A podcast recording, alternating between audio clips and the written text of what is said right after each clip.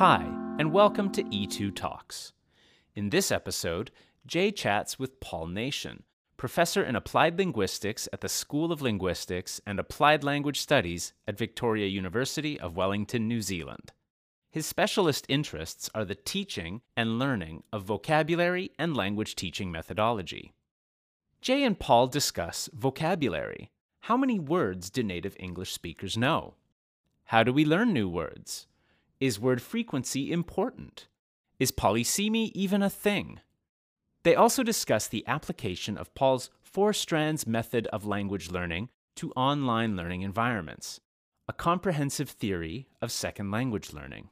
If you're an English language teacher or avid English language learner, or you're just interested in the magic of language itself, you don't want to miss this discussion. Enjoy. Paul, I'm I'm really happy to have you on the E two Talks podcast. Thanks for coming along. Good. Um, could you just start by giving us a bit of background on what you do or did in your academic career? Well, my academic career has not ended, although I've retired. Mm-hmm. Um, I'm still attached to the university, and my career was my, was largely training teachers of English as a foreign language. Okay. And uh, I did that at all levels, and teachers' college and, and universities, and from uh, diploma courses right up to PhD supervision and okay. so on like that.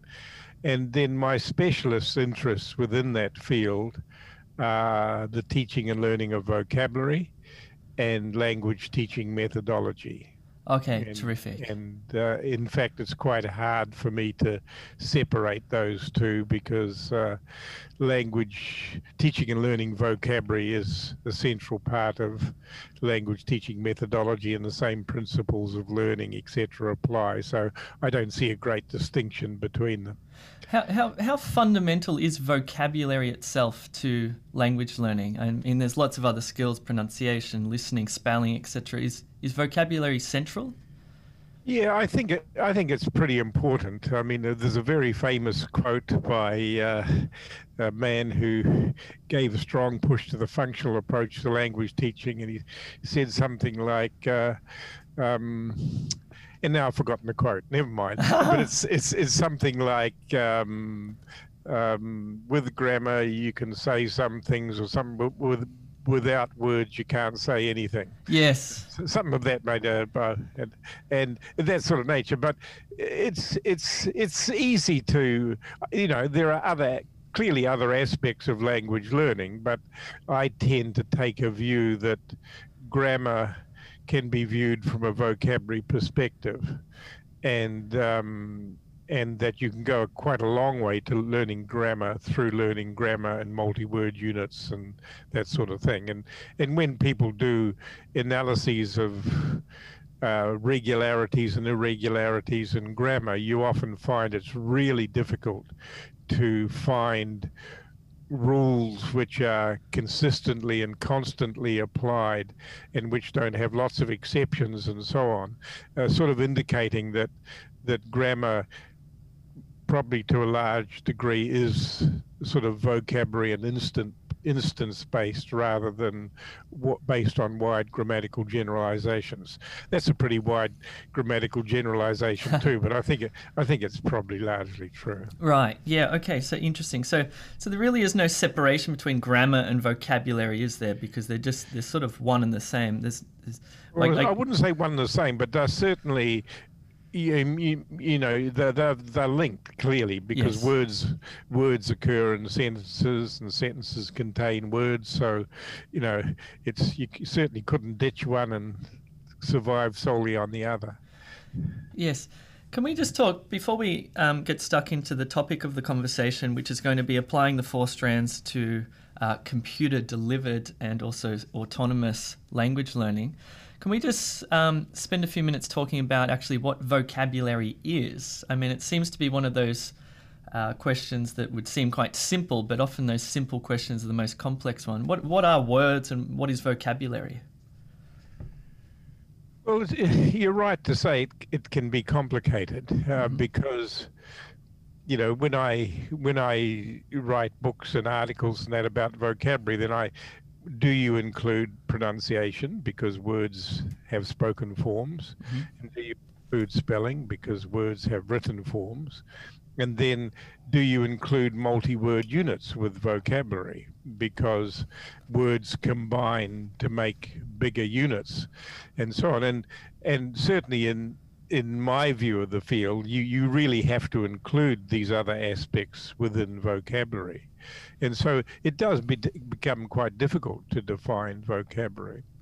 On the other hand, when you look at the different aspects of vocabulary knowledge, such as spoken form and written form and the actual words and multi-word units and grammar and so on, you find that within each of those um, aspects of what it means to know a word, there are sort of the same sort of learning principles and the same sort of, how would you say, uh, language system features apply.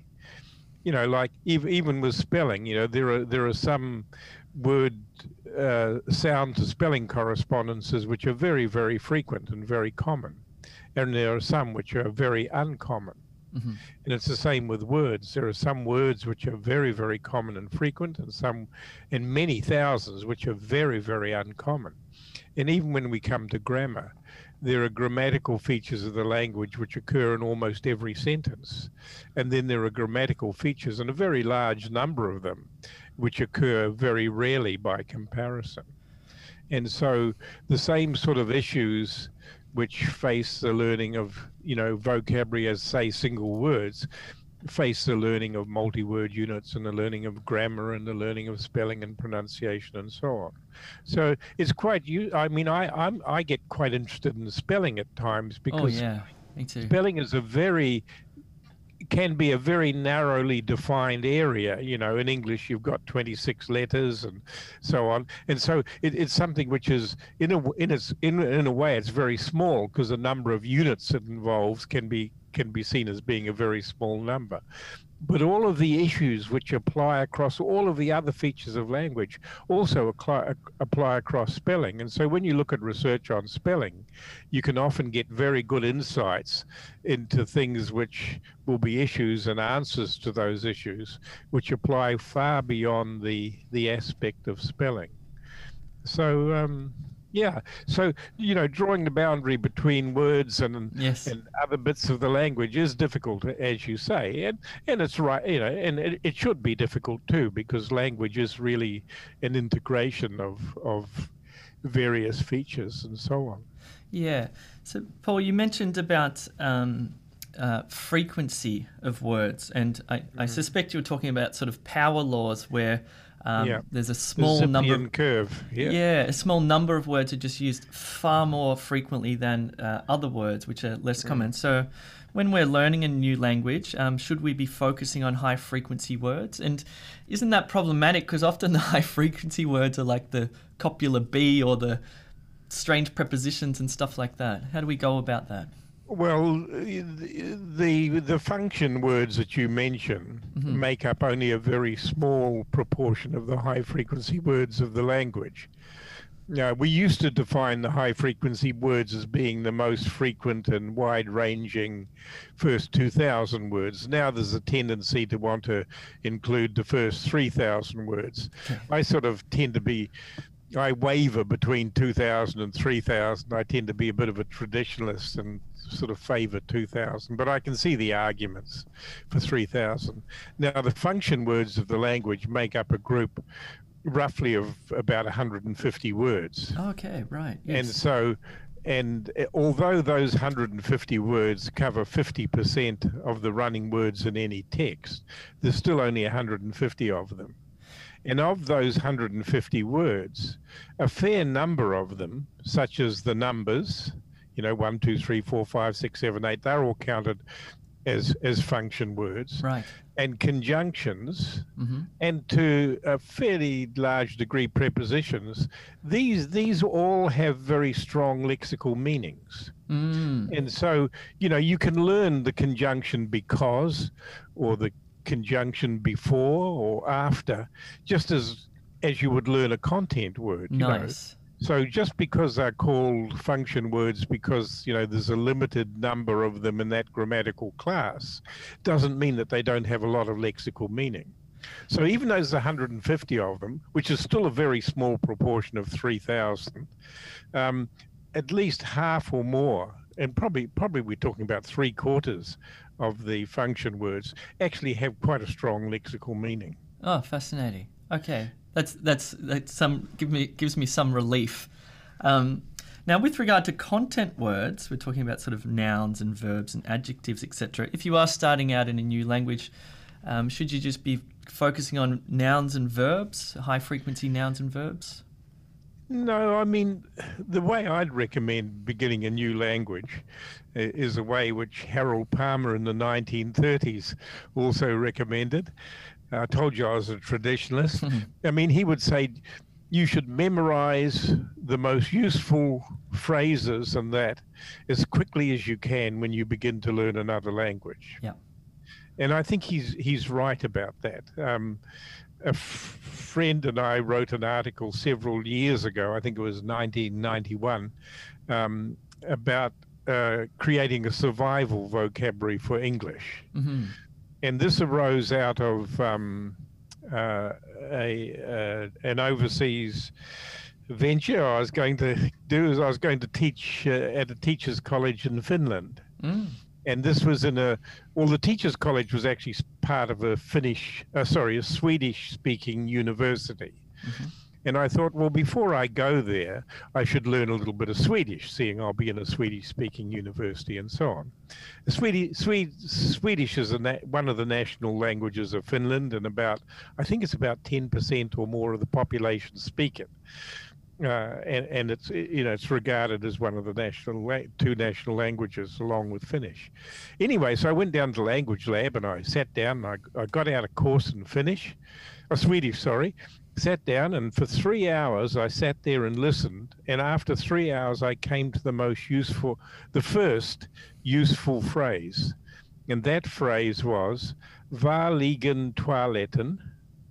Where lies the toilet? Okay. And three hours took me to get to that. Three hours of diligent study, you know. All the rest was, this is a bus, the bus is red, it is a new bus, you know. Uh, yes. Well, it's rubbish. Yes. You know, and I thought, hell, I can do better than that. Yeah. So we, we interviewed about twenty people who'd lived in another country for a short time. Uh-huh. And was, you know, but at least a month, and said, what, you know, tell us the the bits of the language that you picked up. And then we sort of made it a kind of double-barreled interview where we also said after that, tell me a typical day that you spend you would spend in that country. What did you do? And that was a way of sort of double-checking what they told us about the language features they knew. And as a result, and we also analyzed guidebooks, because we figured that the language at the back of travel guidebooks would be at least one person's experience, you know. Mm-hmm. And anyway, so we came up then with a list of one hundred twenty words and phrases, which you could learn in less than four hours total. Mm. Not a four-hour study, that would be bad learning, but spreading it, you know, fifteen minutes here, fifteen minutes there, and so on. And we came up with those, and, you know, with just a few hours of spaced Re- repeated study, you could learn these one hundred twenty words and phrases and hit the ground running no matter where you were, you know, where you were traveling. And we translated that, uh, or we helped, got people to help us translate that survival vocabulary into about fourteen or fifteen different languages. And all of these translations are free on my web resources page. But it meant that when I went to Greece, for example, on the aeroplane between Finland and Greece, I learnt the survival vocabulary for Greek. Mm. And when I got there, I could bargain for a taxi. I could tell the, you know, direct, ask the taxi to take me to the hotel. I could go out to the market and buy food. I could be polite to the people behind the counter in the, in the hotel we were staying in. Mm. And, and uh, do all of these very, very useful things very quickly. And so my recommendation is when people begin to learn another language, they should find the most useful words and phrases. And I, and I think that one hundred twenty we've got is a good starting mm, point. Mm. Go through and edit and say, well, I don't need to ask where is the subway because this country doesn't have subways. You know, you can cross that out. And, and then you also need to sort of edit it to say, well, what foods do I want to eat in that country? And mm.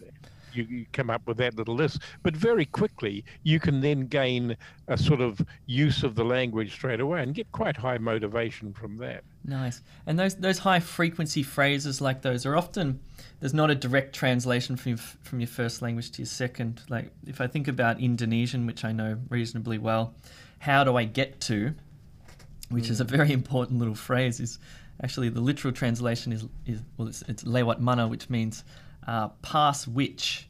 Is mm. the and it, it, you would never be able to pick that up, you, you know, work that out yourself from your first language. It just has to be something you memorize.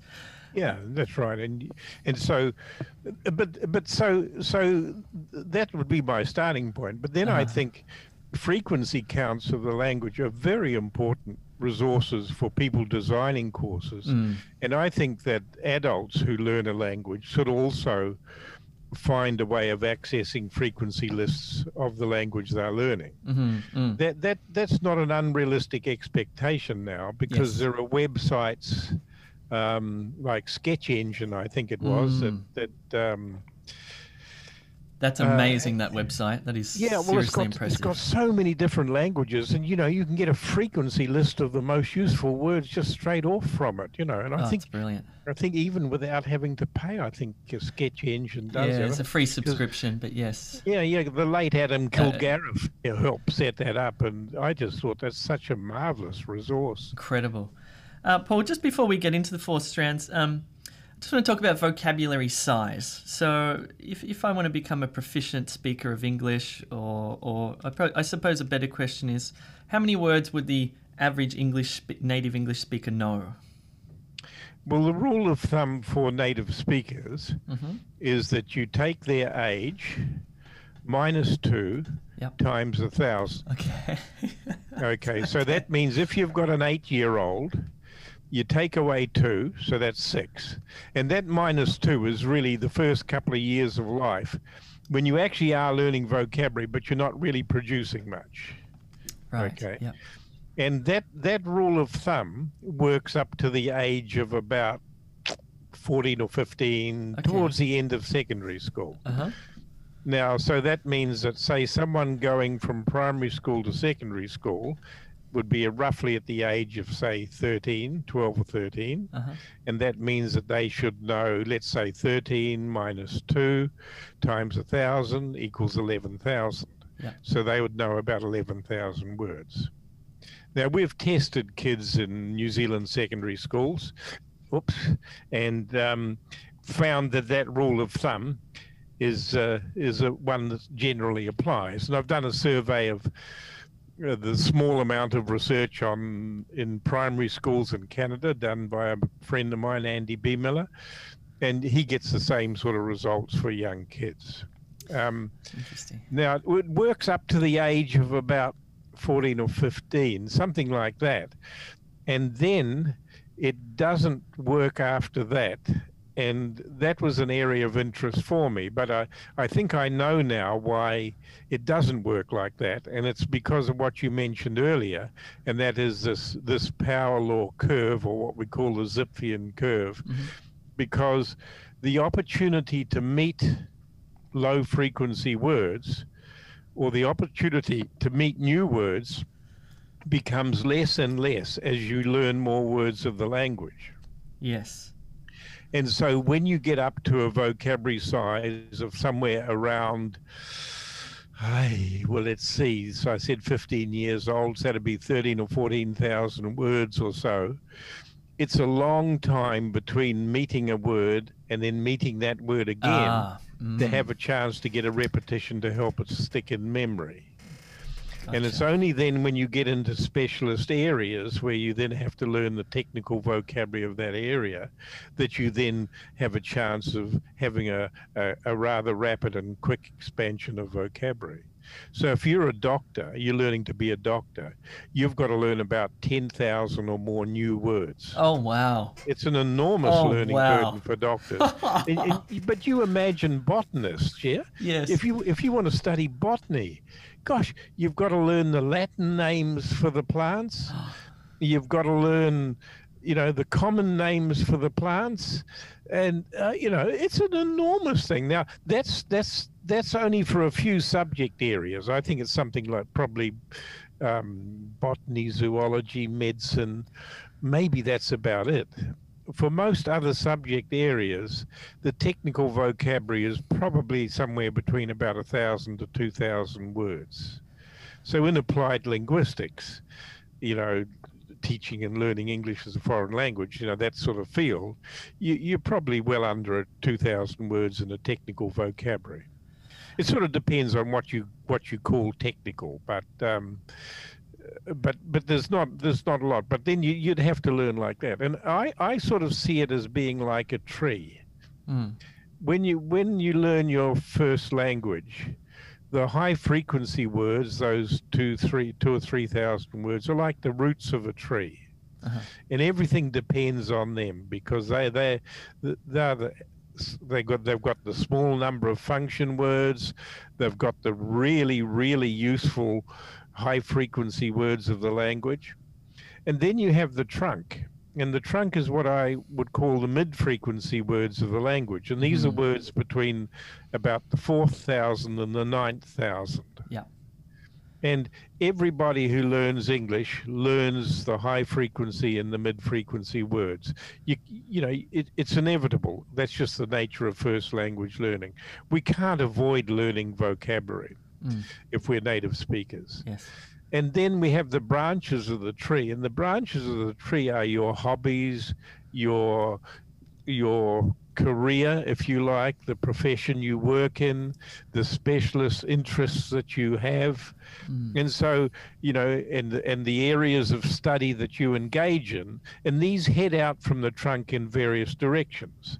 And so, you know, someone will know the technical vocabulary of carpentry, but they won't know the technical vocabulary of applied linguistics or of medicine or something like that. Now, there'll be some shared vocabulary that everybody knows in, in many technical vocabularies. Mm. But in general, you know, vocabs start off being very similar in, in the roots, and then you have the trunk, which is sort of the, the beginning of divergent, but really, really the tr root and the trunks create that basis on which everything else depends. Mm. And then you have these very specialist and varied interests which take you in, in all sorts of different directions. Um, Fascinating. That's, it's a beautiful metaphor. I love it. I'll keep that one in my mind. That's a ripper. Um, I just published a book about, I think it was a year or two ago, about the native, the vocabulary size of native speakers, measuring that. Uh-huh. So if people want to follow up, there's that. And there's quite, the part, the part I like the most of that is uh, chapter seven, I think, which is a model of first language growth, the factors which affect first language growth. I see. But one of the major factors affecting first language growth is simply statistical, and that is the opportunity to meet new words. All right, sorry, you've used this word meet a few times. Why do you use that word? Why not learn new words? What's what's with meeting new words? Well, when you meet a word, you don't learn it off at the first time, usually. Mm-hmm. I'm sure there are instances of one-time learning, but in general, vocabulary growth is cumulative for each word as well as for the vocabulary itself. Right. And so you meet a word and you learn something about it, and then you meet it again and you learn a little bit more about it. And mm-hmm. so you build up the knowledge as you go along. So we oh. have to see, this is why I'm, I'm not a big, uh, I don't really favor a lot of vocabulary teaching, because vocabulary mm. teaching tends to work on the premise that I'll teach the learners these words and then they'll know them. Mm-hmm. And really all it is is just a step towards knowing those words. And because it's an early step, you're not going to get an enormous amount of learning sticking anyway. How many times do we need to meet a word before it sticks in our minds? Ah, that's the holy grail of vocabulary studies. The answer is to, the, to that is that the more times you meet it, the greater the chance you have of learning it. Right. Um, the minimum seems to be around about a dozen or so. And, okay, and so if, if, if I know about thirty thousand words, I've need, needed to meet each of those a dozen times. It's a significant... Uh, you're unlikely to know thirty thousand words. Oh, okay. I would say, as a native speaker of English, yep. uh, having probably studied in some specialist areas, you're probably close to twenty thousand twenty thousand, all right, all right. Yeah. Wow, okay. Still a significant venture. Oh, having said that, mm-hmm. I'd, I'd, I'd hedge it by saying that depends on my definition of what a word family is. Ah, uh-huh, yes. And I, then... Re- yes. Recent research by Mark uh, Brysbaert in Belgium and that used a much more restrictive definition of word family. So, for example, he included the word abbey, uh, abbot, uh-huh. abbess, uh-huh. and, and, and all of those within the same word family, whereas I wouldn't. So he comes up with smaller figures. So he'd probably say you you probably got a vocab size of, say, fourteen or fifteen thousand words. Yeah, but, yeah, it, but, it, but it's not a big deal. It's in the same ballpark. See, you know, uh, we, we take a verb like eat, and we've got all the yeah. tenses, and then we've got the positive, negative question form. We've got negative question form. We've got active and passive form. We worked out the other day that a single word, eat, can transform eighty-four times, according to all these sorts of variations it goes through. Yeah, but you don't want to get too hung up on that because... See, dictionary makers are in the business of providing meanings for words which are met in context. Mm-hmm. And so if you look up a word like eat, you'll find lots of either entries or sub-entries for the word eat. Yes. And and you say, wow, eat has lots of meanings. Yeah. Eat, eat has one meaning. Yeah. But we have to... adapt that meaning to the circumstances in which it occurs. Wonderful. Now, people people call all these different meanings polysemy, in that there are senses which are related to each other. Mm-hmm. I, uh, I, if I want to be controversial, I say I doubt that polysemy exists. Whoa. Okay. okay. Uh, polysemy is actually created by dictionary makers. Fascinating. All right. And, but and but I, I'm being a bit controversial when okay. I say that because there are I, p- polysemous items which actually have moved so far away from the the core meaning of the word that it's difficult now to see any connection between them. Okay. And so, and so, you know, I'd, I'd probably have to say, but but when people want to make distinctions and say, you know, well, take run, that's an easier one for me to do probably. You know, you can run down the road, but the water runs out of the tap. Right. And, you know, uh, we we count running words, words which come after each other. Oh, run has so many meanings. Yes. Well, I still think that run only has one meaning. And that language users have the skill to say, how do I adapt the core meaning of run that I have to this particular use of run? And this that, that's what we have to do every day. Do you think do you think learners can infer that? Like, let's say somebody knows the word, they're learning English, they know the word run, like going for a jog is mm. a synonym, and then they see, you know, my, my fridge isn't running anymore, can they, or uh, the, the water running, can they then infer that meaning? Well, people would argue that their first language puts a sort of a, a template on it, which might make it difficult for them to do that. Ah, yes. But I don't know. I, I see. I, I I've lived lived in Japan for many times, and while there, I got interested in sumo, and I learned quite a lot of sumo-based oh, cool. vocabulary. Yep. And the the sort of loincloth that. that sumo wrestlers wear is called a mawashi. And I, you know, so I learned this. And then I was also going to a couple of classes each week run by the um, the local government centre. And and the, the very good, excellent teachers in that in that centre uh, organised what they call an English conversation salon, where they invited other native speaking native speakers of English, uh, Japanese to come along, and we'd have a chance to talk to them, and that we'd have a cup of tea and some cakes. And anyway, so we're having cup of tea and cakes, and one of the Japanese visitors passes a plate of cakes to me and says, "Mawashi kudasai." And I just about fell over backwards, because I realized that mawashite, because I knew about A T T E as being a kind of um, imperative kind of form. And so she was, at, and I could work out, she was saying to me, pass the cakes around. Uh-huh. And then I realized that my understanding of mawashi as a loincloth was the wrong core meaning. Uh-huh. Mawashi means something that goes around oh. your body. You see? Yeah. Now, I was able to figure it out. Now, uh-huh. maybe you could say, well, I'm an applied linguist and all this sort of stuff, da-da-da-da-da-da. But, you know, I don't think I was applying special applied linguistic skills to do that. Yeah, a bit of lateral that, thinking. That's the thing. And every day we use language figuratively yes. and, and all these sorts of things, and we don't have to rush to the dictionary to look it up. We just adapt the core meaning that we have to the use that we are meeting with, you know, and if we, you know, we know what a table is, and if we meet a table that we've never seen before, we don't say, I've got to go to the dictionary and look up the new meaning for this four-legged thing with a flat top used, you know, or things like that, simply because it's a different color or anything like that. We just adapt. That's the nature of language. We contextualize the language. Yeah, yeah. And so you don't want to overestimate how many different things there are to learn. You really want to get at is what is the essence, the core meaning of this yes. that's worth learning. And, and then, and then and, the figurative stuff will come from that. Yeah, well, the figurative stuff is still the core meaning, but just applied in different circumstances. Wonderful. Hmm. Oh, so, so if you, if you, one thing you should do as a learner, uh, you know, it would be to say, well, what's the meaning of what's, or as a teacher, what's the meaning of run? Mm. And run means something like to move swiftly and and sort of smoothly or something like that, you know. Yeah. And you can do it with legs, or you can do it flowing out of a tap, or you can do it with your nose. Or the engine of a fridge, yeah.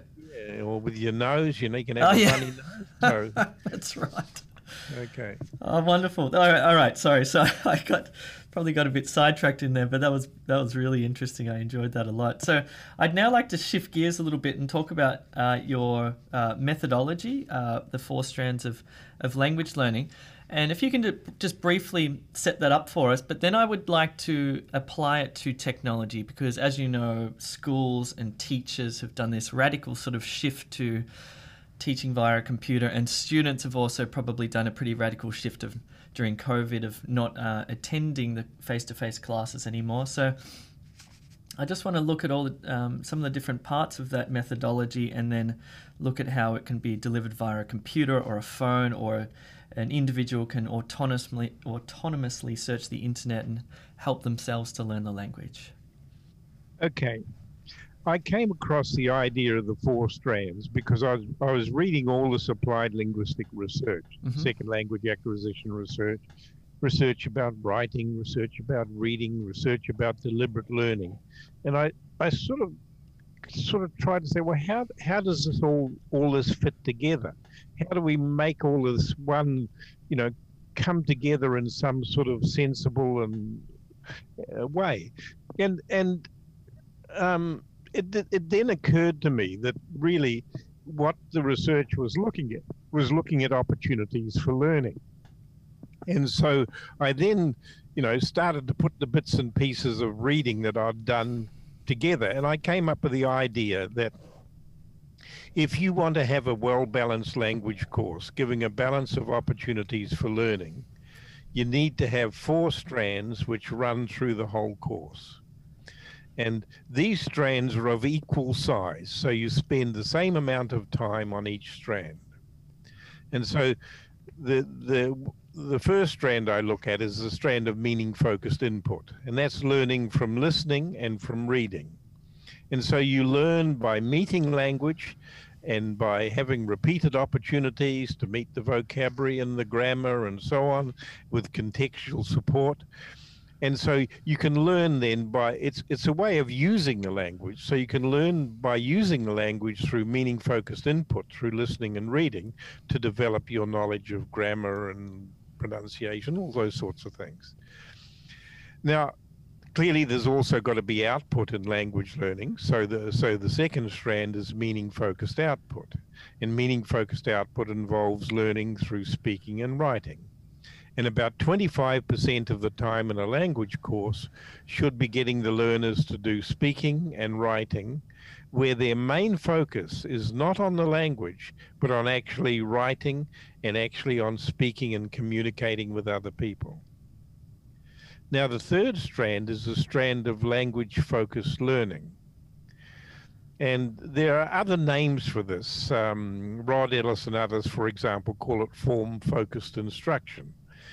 And, and others call it deliberate learning. But I don't quite like the way form-focused instruction sort of implies it only focuses on form, which it doesn't, because you can learn meaning and all sorts of other things through it. So I, I sort of then use language-focused learning. And language-focused learning, which should only make up twenty-five percent of the time on the course, involves the deliberate study of features of the language, such as spelling, pronunciation, grammar, multi-word units, uh, discourse, and also the learning of, of strategies for language use and for language learning. And that should make up about twenty-five percent of the time on the course. Unfortunately, in most courses, certainly in Southeast Asia and East Asia, it tends to make up about ninety percent of the mm. time on the course. Mm-hmm. And, and that, that that's not a great idea at all. Now, the fourth strand is the strand of fluency development, because you not only need to learn the language, you need to become really fluent at using it. Mm. And, um, and in order to do that, you have to develop fluency in each of the four skills of listening, speaking, reading, and writing. Mm-hmm. And I'm sure there's a, a great deal of overlap between fluency development and the four skills. But there's also value and efficiency in focusing on each skill separately in fluency development.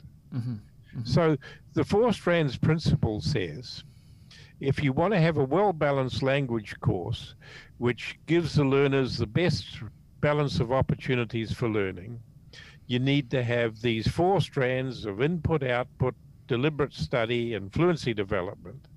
And ideally, they should all share the same content and be integrated with each other, so that the reading that you do in, or the listening that, that you do in the meaning-focused input strand, the listening and reading should be connected to each other, but these should also relate to output and to li- deliberate study, so that you cover the same sort of content in each of those four strands.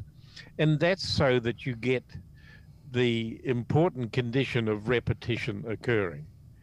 Because one of the most important things that you need for language learning is repetition of language features. Mm-hmm. And uh, I, I tend to oversimplify things simply because I want to make it clear to teachers what's really important. And my, my oversimplification of vocabulary learning is simply, there are only two things that matter in vocabulary learning: repetition and the quality of the meetings that you have with the word at each repetition. And if the quality of meetings is deep and thoughtful, then you increase the chances of learning.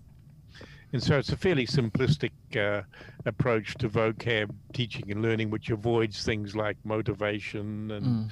individual differences and all this sort of stuff. Sure. It simply says these two basic principles of repetition and quality of processing are critical to learning. I, I think, so I think yeah, or integrating across the four strands is so that you get this repetition, and so that you increase the quality through meeting through different skills and so on like that. It's, it's a wonderful structure. It's a wonderful framework, and it's extremely applicable. Um, I wish when I was back classroom teaching, I knew this. I was sort of cobbling together my own sort of theories on language learning, to be honest. But um, Um, now, how can we apply it, however, um, through the computer and using the internet, et cetera? So maybe if we go back to meaning-focused input, listening and reading, Um, how might this be best done via uh, com computers? Well, as I said, I'm going to go a little bit more widely than Please. computers, but but it, it's not too much more widely. Mm-hmm. um, if if we if we what I intend to do then is to look at each of those four strands and look at the opportunities for learning outside the classroom through each of those four strands. Yeah. Okay. Now, so we'll start with a strand of input, which looks at learning through listening and through reading. Yeah. Mm-hmm. Now, from a vocab perspective, the ideal vocabulary situation is when you know ninety-eight percent of the running words in the input. Okay. So that means if you're reading a text and you want to lose, use it for meaning-focused input to incidentally new, learn new words by guessing from context or with the occasional dictionary lookup or gloss lookup, then really you should, you should know ninety-eight percent of the running words with only two percent unknown. Now, two per one hundred, two percent unknown, is still quite a lot of unknown words. Okay. Because if, if, for example, you listen at a speed of, say, one hundred words per minute, that means still that with ninety-eight percent coverage, there are two new words every minute occurring in what you're listening to. Mm-hmm. And it's the same with reading. You know, if you're reading at, at a good speed of, say, two hundred or two hundred fifty words a minute, then on any page of, say, three hundred words, there's going to be six unknown words per page, every page. Mm-hmm. So even with ninety-eight percent coverage, which sounds like a lot, there's still quite a lot of new vocabulary that you have to deal with. Now, some of that can be ignored, some of that can be guessed from context and so on, but, but really you need to have uh, that reasonably good level of coverage. Now, how can you get this out of the classroom? Exactly, yeah. Well, the number one way, I think, would be, first of all, extensive reading. And that is, learners should be learning through reading graded readers, which are at the right level for them. Yeah. And this is critical. Yeah. Extensive reading means choosing the texts which are at the right level, and the right level means you know enough vocabulary to be able to easily deal with ninety-eight percent of the running words that you meet. Mm-hmm. And the other two percent are what you're going to have to have a guess at or look up as you do the reading. Yep. Now, graded readers provide ideal conditions for meaning-focused input because there are graded readers which begin at the fifty word level, and they go up, well, the commercial ones go up to around about the three thousand word level, but we have produced what we call mid, the mid-frequency readers, which are freely available from my website, which go up, which are at the four thousand, six thousand and eight thousand word level, because there's a big gap between uh, what uh, graded readers cover, which are the high-frequency words, and what you need in order to read unsimplified, ungraded text. And to read ungraded text written for native speakers, you need to know about eight or nine thousand words. Right, yeah. And, and so uh, clearly then, to learn the high-frequency words, you've really got to do graded reading. Yep. And then there's still a big gap between the end of graded readers and that ninety-eight percent coverage, which is around eight or nine thousand words. So we created the mid-frequency readers by, yep. in, to fill that gap. Okay. So that would be my number one suggestion. Now, there are uh, technological and computer-based ways of doing graded reading. There's a website called E R, Extensive Reading Central, which provides lots of resources for extensive reading. There's a commercial website run by an ex-student of mine called Paul Goldberg called X Reading, which has um, graded readers from publishers, and from a, a very small monthly subscription, a teacher can enroll a class in X reading, and they have unlimited access to a very large number of graded readers at many, many, many different levels. Mm-hmm. And so th- this and and the the website X reading also covers things like keeping a record of what students read, uh, giving them a little test on each book that they've read and recording their score on the test, and all sorts of things. So once a teacher makes use of this, there's very little administrative work for the teacher to do, just except to keep a look at the figures and see, you know, if learners really are doing the reading and so on like that. It, it does all the work for you. So that would be my number one resource, computer-based resource, doing extensive reading, reading graded readers. But lovely. Yep. If people don't want to pay a small amount of money, and when I'm talking about a small amount of money, we're talking only a few dollars per person here per month. Mm-hmm. It depends on the country, I think. But but you can still do this out of class with hard copies of graded readers. Yeah. And if you've got a graded reader library, then learners can do it at home doing graded readers. But it's really important that that learners um, know how to do this, and ideally, graded reading should be started in class so that the teacher, first of all, makes sure that learners do the reading, mm-hmm. and that learners are making use of the knowledge they get from the reading in the most efficient way possible. That is, if they come across words they don't know, then they can put them onto word cards or into their flashcard programs to do learning and so on. Mm-hmm. And and once learners get hooked on the graded reading through the success that they have of reading books which are at the right level for them, it, it's then likely that they'll continue doing the reading. Good one. Yeah. One of the ways to convert teachers to doing graded reading is is to get the teachers to actually do graded reading themselves. Mm-hmm. Mm-hmm. And when they find that the graded readers I've read are actually really enjoyable and interesting story. Some of them are small works of art.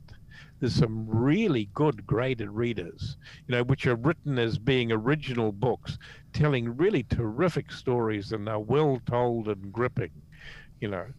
So so that's one of the things. So, so that would be one of the things. Paul, now, just, go on. Sorry, just to jump in there. Um, with graded readers, do they also grade the grammar? For example, is it a predominant, at a low level, is it a predominant focus on the present simple and present continuous versus, you know, the past perfect and things like that?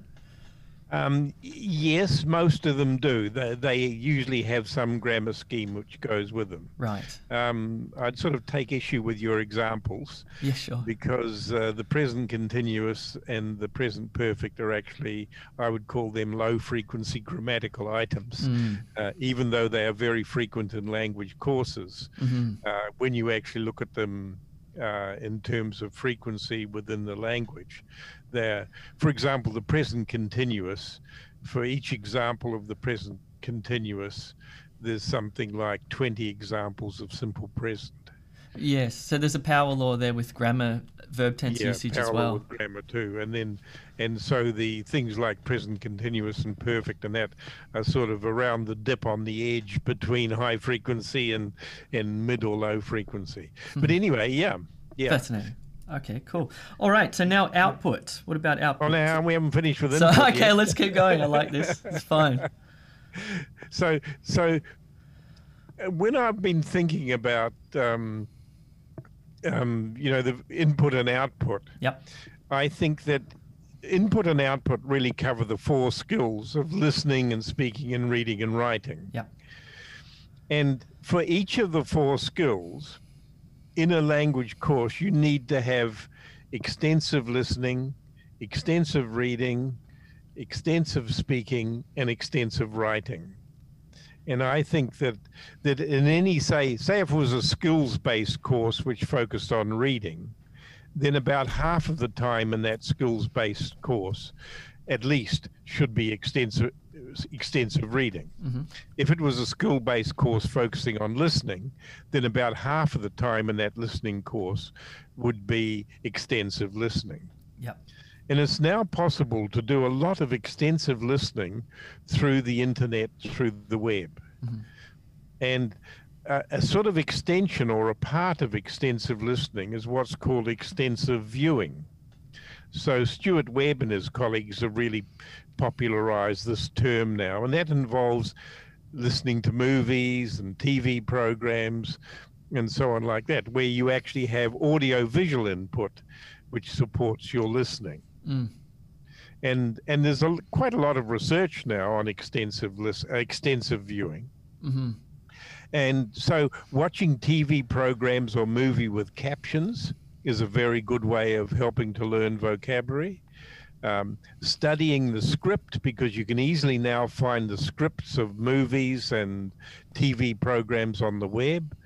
So studying the script before you watch the program, so study it as a reading text before you actually do the viewing, or have the script there while you listen to the movie, or, you know, watch the movie with captions so that you see the written form and hear the spoken form at the same time. Mm. These are all ways of getting good meaning-focused input through the web.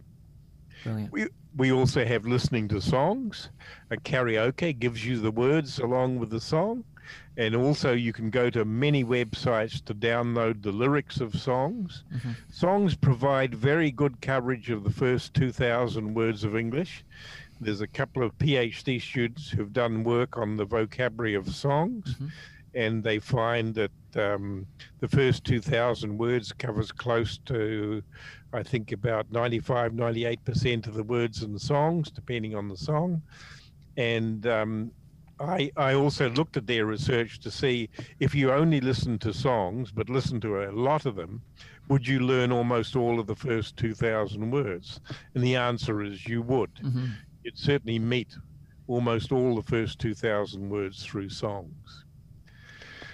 Um, there's been some recent research on video games. Oh, wow. Okay. Uh, looking, uh, what do they call them? Multiplayer, massively multiplayer online role-playing games. Yeah. M M O Ps or whatever, P Gs they're yeah. called or whatever.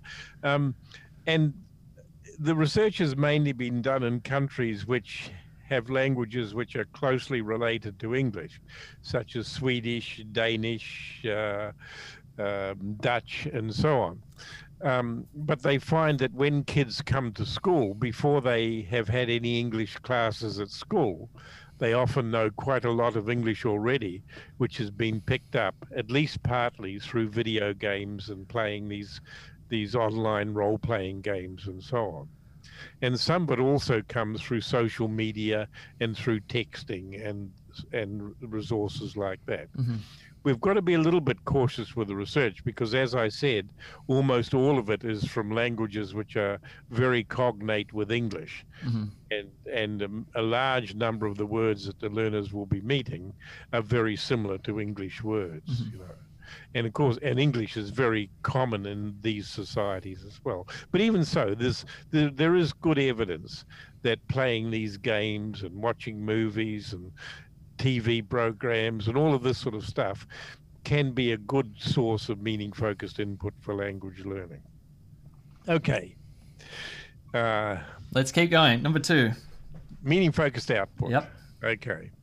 So meaning-focused output then involves speaking and writing.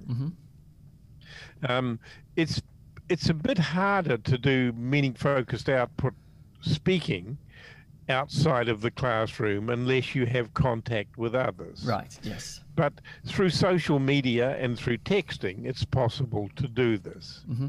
And if, if a teacher could set up sort of language buddies, uh, either pairing people with native speakers in classes in other parts of the world, or even people communicating with other learners in their own class through the internet. This would be some way of using the internet for spoken language practice. Yep. Uh, writing is, of course, much easier, and this can involve things like keeping a diary, and it can be an electronic diary, and then doing free writing. And the free writing, of course, can be done on the computer, which the teacher can then give feedback on. And uh, you can also do pair writing, where learners work together to produce a piece of writing on a text. So using something like Google Docs, where people can contribute to the same document, can also contribute to meaning-focused output.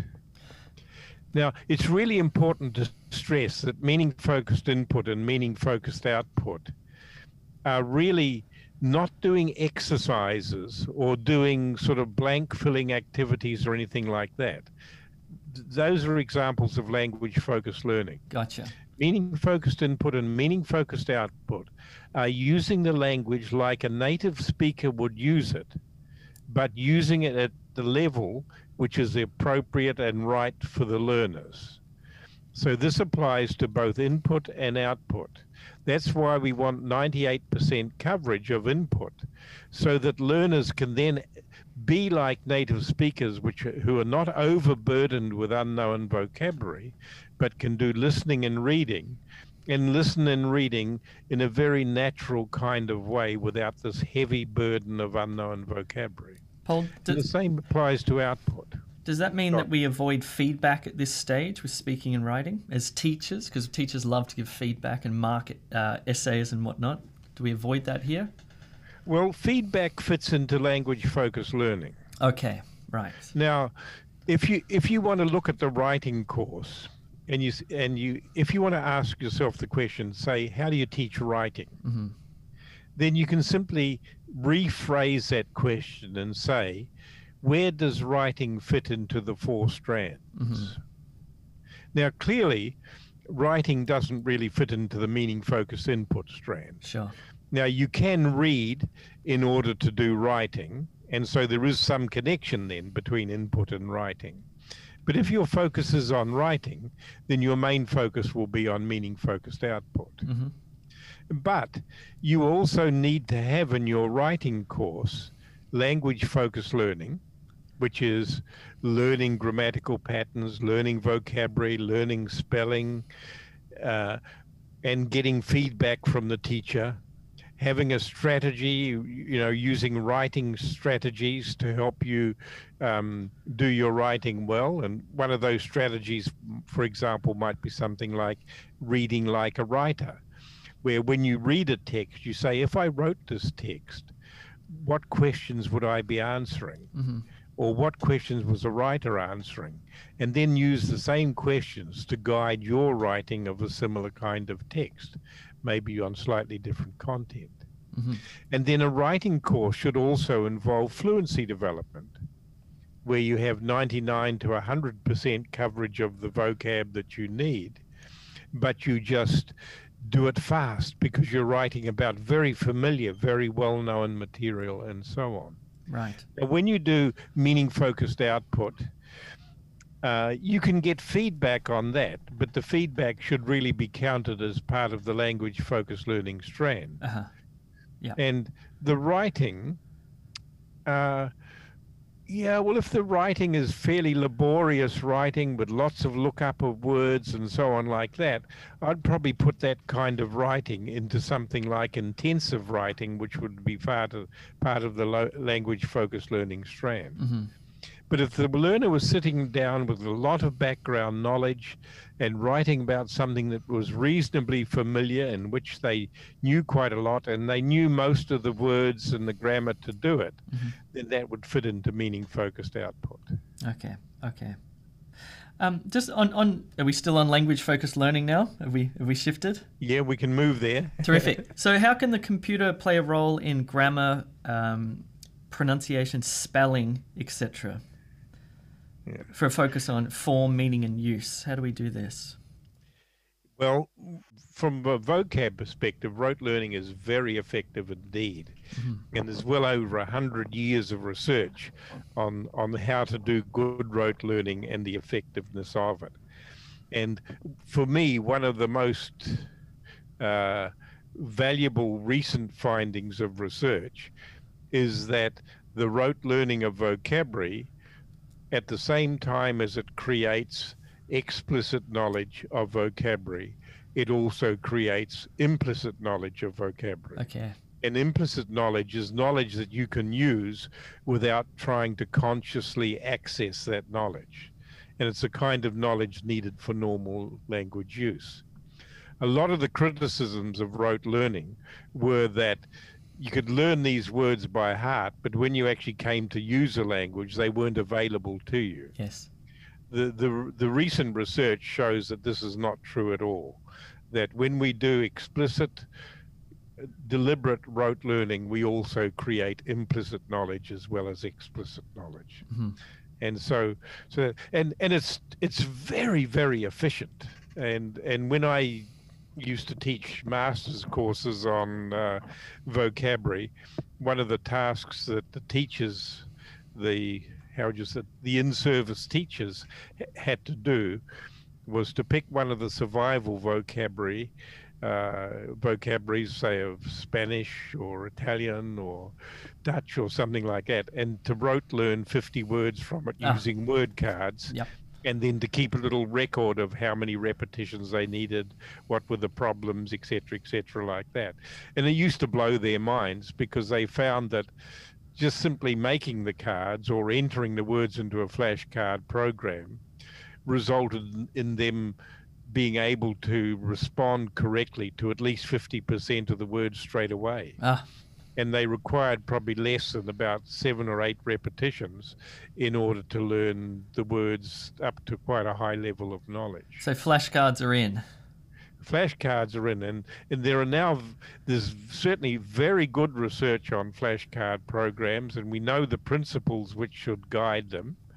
And um, there's tons of research showing the effectiveness of deliberate rote learning, using spaced repetition, using retrieval, using quality of processing through imaging, and using the keyword technique or so on for difficult words. There's a set of useful guidelines that people can follow in, in rote learning. But it's, if you want to quickly expand your vocabulary, that's one of the ways to do it. Gotcha. What about pronunciation? What do you, how do you feel about um, these no, little... I think, I think that's important because yes. um, one of the ways that words enter long-term memory is through what Baddeley calls the phonological loop. And the phonological loop is is a sort of a, a working memory device in your head that, say, if you're going to dial a number, you say the, you look up the number and you say it to yourself to help remember it in order to be able to dial it. And and so for some and and if things uh, in phonolo- um, in the phonological loop, they have a chance of getting into long-term memory. Mm, mm. And so, in order to get things into long-term memory, it's good to have a stable and preferably accurate spoken representation for that particular word. Mm-hmm. So, so pronunciation is important. What about I, the A I that can give feedback on pronunciation? Is that helpful? Well, once again, you know, if you if you ask the question, how do you learn pronunciation? Then the answer says, well, you learn it through listening input. Mm-hmm. You learn it through having to make meaning-focused output. Mm-hmm. You learn it through language-focused learning, so that is, you get pronunciation practice. I mean, I'm I'm still struggling with learning Thai, mm. and you really need language-focused learning in order to learn the tones, and uh, you need to learn the rules of how the the spelling indicates what the tone of a word is and so on like that. And it's good it's good to have language focused learning feedback, but it should make up only about twenty-five percent yeah. of any pronunciation development program. Yeah. The other seventy-five percent should come through input, output and fluency development. Yep. All right. Terrific. Okay, now there's tons of language-focused learning activities that you can do through the web. Yeah, it, it really um, is built for that, isn't it? It's yeah, there's wonderful. No shortage of them. Yes. And and the main thing would be choosing between them to make sure you chose the most effective and efficient ones. Mm. You know, there's websites like English Central, which have tons of it, and and you can find tons of websites which provide Um, you know, fairly useful material for deliberate learning of the language. Yeah. I, go on. Sorry, how do you feel about um, if we look at tests, like the I E L T S tests or the, the Cambridge suite, they have some really beautiful, like if you think about the Cambridge Key, I don't know if you've seen that little listening activity for three images, you know, one will be an ice cream, a hamburger and a sandwich, and there's a short little listening activity and you have to decide uh, uh, which, which um, bit of food the person chose to eat that day. Are these helpful for language-focused learning? Are, are they... Well, uh, that that would seem to me to get a cl- to be getting close to meaning-focused input. Mm-hmm. Okay, nice. It would certainly be on the borderline between language-focused learning and meaning-focused input. Mm. But but because the focus is on understand this message, yeah, then you're getting close to meaning-focused input. So, uh, and particularly if they're at the right level for the learner, that's really important. You know. Interesting. And that's wonderful. Sorry, I was just going to say, because one of the things that learners, that that we found in, in building software for language learning is they just love immediate feedback. Did I get it right? Did I? Is it the sandwich? Does she want the sandwich? You know, yeah. So one of the things that an activity like, you know, when you reverse engineer a little uh, language test activity, it does provide immediate feedback, which is satisfying and, and good for motivation. Yeah, yeah, that's good. Yeah, no, I'd, I'd, I'd have no argument with that at all. And it, The, the thing about the four strands is that you really need to be aware of the conditions involved in each strand. Mm-hmm. And I've mentioned the vocabulary conditions in that meaning-focused input requires about ninety-eight percent coverage of the vocabulary. Mm-hmm.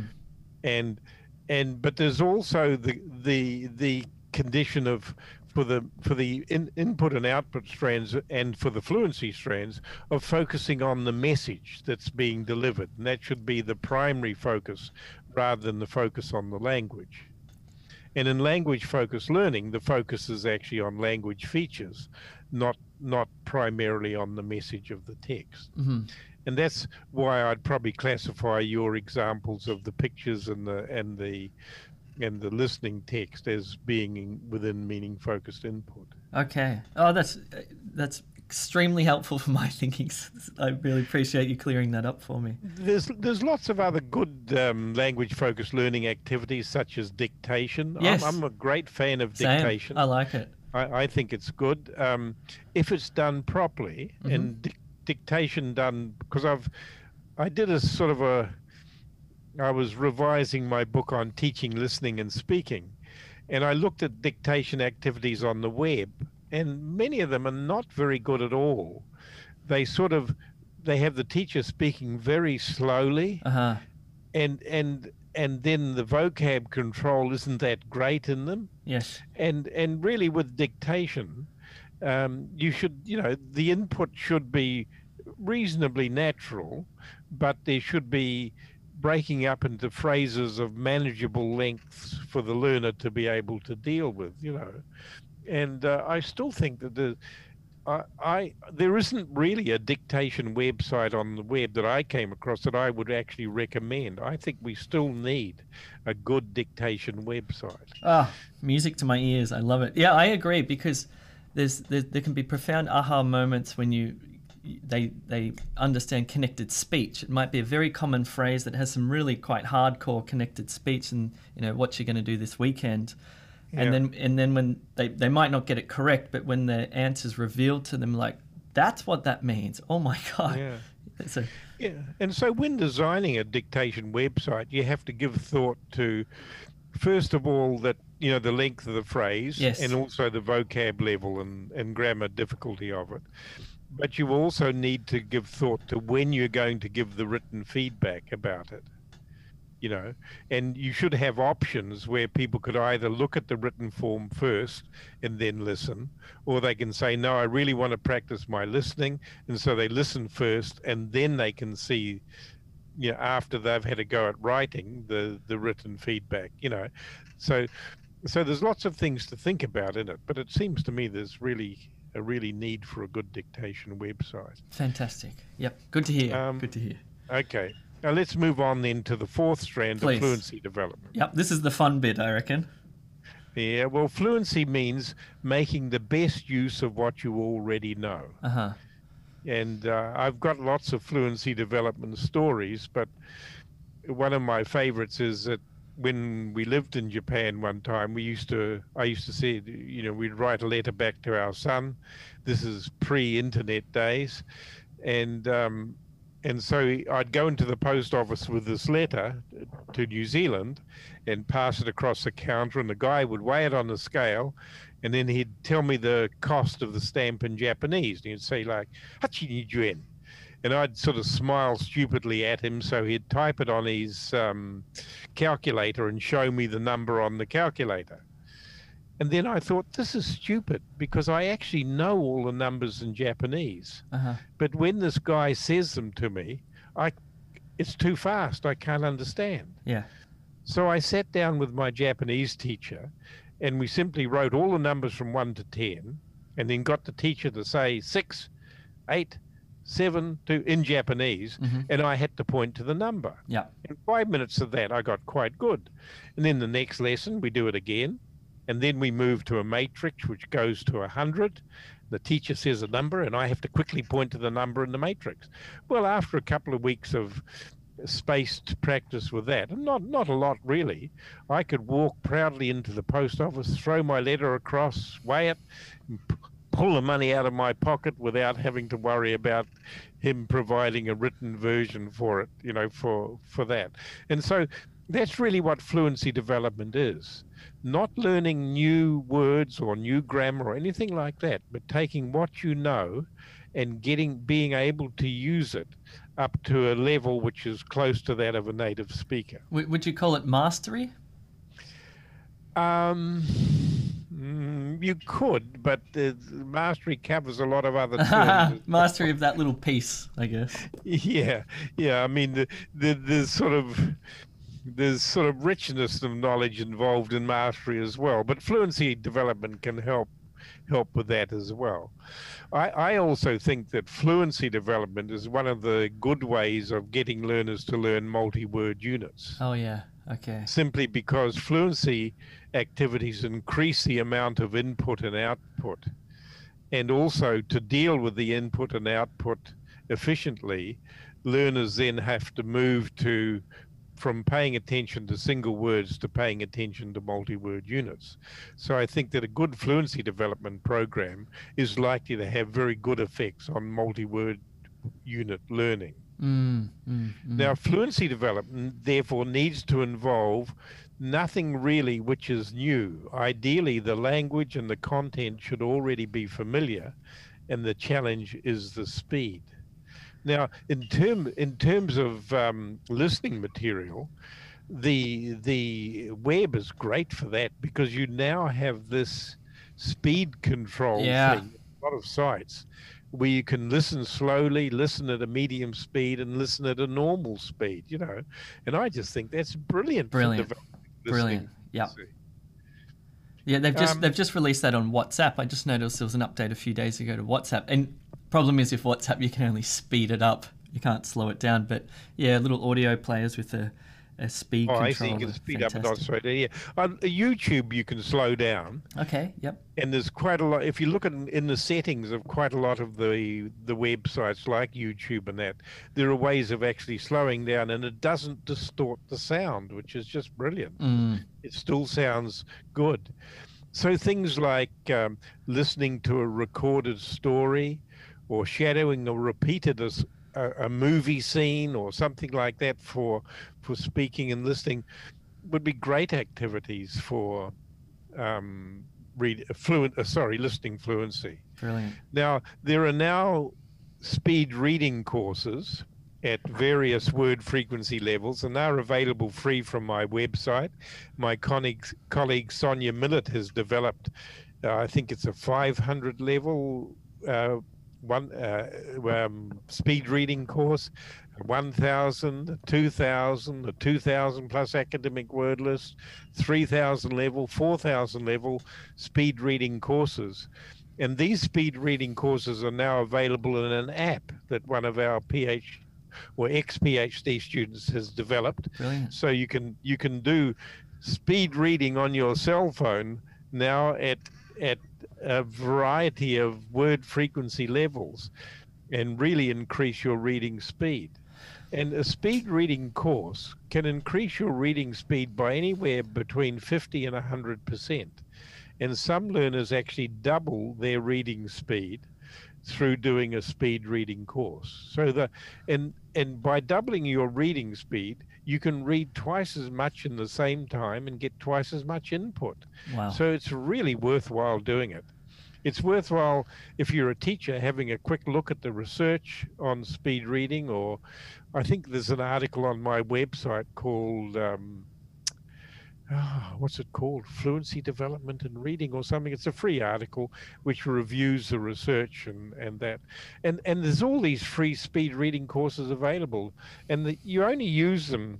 Learners, there are twenty passages in each course, and each passage takes about seven or eight minutes for the learner to read, answer the questions, and then mark the answers and record the results. And um, and for that small investment of time, there's a really good uh, return for learning. Hey, Paul, so, have you have you ever come across a, a website called Spritz? Called um, what? Spritz. Spritz. S P R I T Z. And what it is... You, no, I haven't. No, Spritz. I'll make a note of that. Yeah, make a note, because what it is, it's it's astonishing. It's these people have developed this sort of way of reading that is different to the current way of reading. The way of reading now right. is we move our eyes from left to right across a sentence, right? And then uh, we... Well, we make jumps. We make what oh, yeah, the eye sort of, jumps. Yes. Yeah. And then we sort of go down and we do it again and again and again. Now, what they've done with Spritz is... It's a central point and a, oh, yeah. I've heard of this sort of stuff. A, a word shows, and then the next word, and then the next word, and the next word. And so you're not actually moving your eyes. And their claim is that it can im- improve the uh, fluency of your reading enormously. And you've got this little dial, and you can turn up the dial to, say, two hundred fifty words a minute or three hundred, and it just starts going brrrr. The, yeah. it's, it's, it's, it's, it's really fun to play with. But the problem oh, I oh. find with it is that it... it Just, it doesn't come in phrases. It comes in individual words at the same rate. If it came in chunks, I think it would really help comprehension, but currently it just does single words. Well, the research on... Because, see, there's a lot of good research on speed reading now using eye tracking. Mm-hmm. And, and the research shows that when we read, we focus... on most of the words that we read. So we don't jump from phrase to phrase, mm-hmm. we go from word to word. Okay, yep. And about ninety percent of the words in a text are actually focused on. Mm-hmm. Now, the and and to go from one word or one focus to another is, is called a jump. It's the, or a saccade is a technical term. And to make a jump, that can be done very quickly. But the minimum time needed to focus is about zero point two of a second. Mm-hmm. Now, that means that within a second, you could read about five words, focus on five words. Yeah. And so therefore, in a minute, you could read about three hundred words. Mm-hmm. And so three hundred words per minute is really the upper physical limit of speed reading. Gotcha. Interesting. Because if you're reading faster than three hundred words per minute, you're skipping quite a few words. And so you can skip quite a few words if you bring a large amount of background knowledge. But for normal reading, where you only have, you know, just a reasonable amount of background knowledge, but not an enormous amount, you can't really do what we would call reading and go faster than about three hundred words per minute. Good to know. Okay. If you want to get into the technical of that, things about that, then look on my website under publications. There's an article called Reading Fluency, which gives you those details and so on. I, I have to say, anyone who's who's listening to this right now, please um, Google Paul Nation and you'll find uh, your website, the University of yeah. Wellington, and there's just so much great stuff there f- that you can check out. It's awesome. Um, is there anything else you want to say there about fluency development, Paul? Um, the, the, I could go on all day about it, but I, no, yeah. I, th- I think I'll, I'll stop at that point. Yeah, I, I think um, I think we'll wrap it up. If, if, if, the, if that's the right. main thing I would say that if you want to apply the four strands to your course, yep. keep a record of the activities that you do in your course and roughly how much time you spent on yeah. spend on them. Yeah. And over the period of a month or so, classify those activities into each of the four strands and see if you get a rough balance.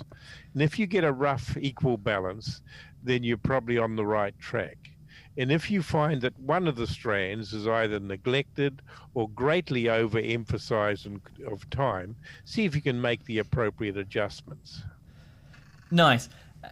And one thing you wrote that I really like is, is it's not about how should it be taught, but how should it be learned, and the role of the teacher being less about explicit up the front of the classroom teaching. Sit down, let the students do the learning themselves. I think that's that, was, that was really helped me in my thinking. Well, let me do a plug here. It's, Please. It's not, not going to earn me any money, but what, the book, I've written many books, but the one that I gain the most satisfaction from is a book called What Should Every E F L Teacher Know? Magic. Yep. Now, it's important to remember E F L, because I wrote another one which is to E S L teachers. That's very different.